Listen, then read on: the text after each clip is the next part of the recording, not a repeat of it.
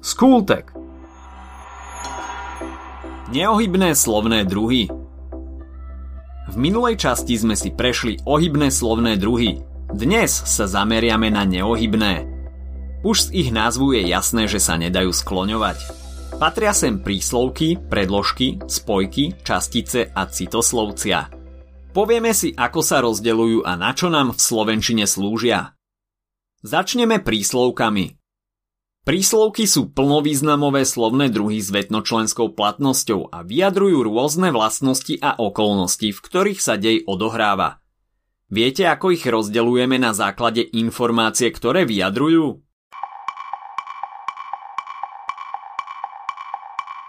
Predsa na príslovky miesta, času, spôsobu a príčiny.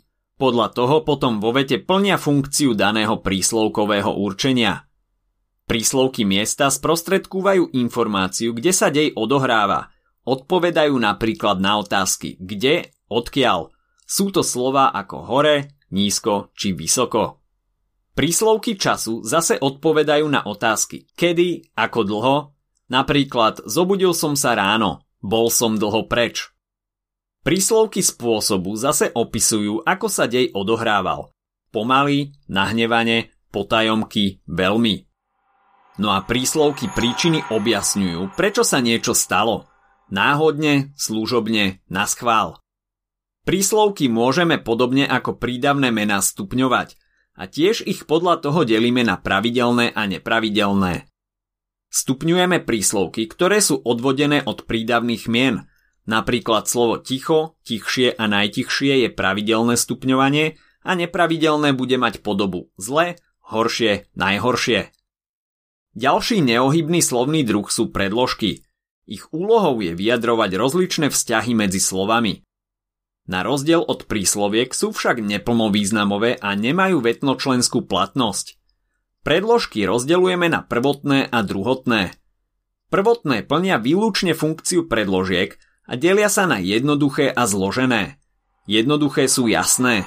Patria sem slovíčka ako pri, s, so, z, v, cez, bez a tak ďalej. Zložené vznikli z viacerých predložiek, čiže napríklad popod, ponad, sponad, spoza. Druhotné predložky môžu na základe kontextu plniť aj funkciu iného slovného druhu. Sú to napríklad slova vďaka, blízko, dolu, vzhľadom na, zásluhou. A teraz spojky. Úlohou spojok je spájať slova a vety, vyjadrovať vzťahy medzi jednotlivými časťami výpovede. Sú neplnovýznamové a nemajú vetnočlenskú platnosť. Rovnako ako predložky aj spojky delíme na jednoduché a zložené. Medzi jednoduché spojky zaraďujeme slova ako a, aj, keď, no, veď. K zloženým pre zmenu patria slova čiže, akoby a preto aj keď. Zložené spojky následne ešte delíme na jednoslovné a viacslovné, podľa toho, či ich píšeme spolu alebo oddelenie. Čiže jednoslovná spojka je napríklad pretože, viacslovná je zatiaľ čo. Spojky môžu byť ďalej priraďovacie alebo podraďovacie, podľa toho, akým spôsobom spájajú vety. Či vzťah, ktorý medzi nimi vznikne je rovnocenný, vtedy ide o priraďovacie spojky, alebo je jedna veta hlavná, to platí v prípade podraďovacích spojok.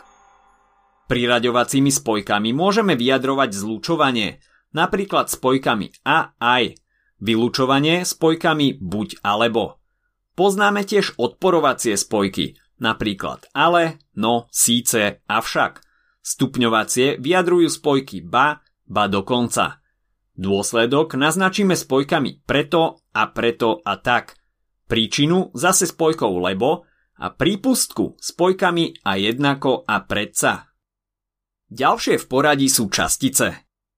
Sú to neplnovýznamové, neohybné slova bez vetnočlenskej platnosti a vyjadrujeme nimi náš osobný postoj k tomu, čo hovoríme.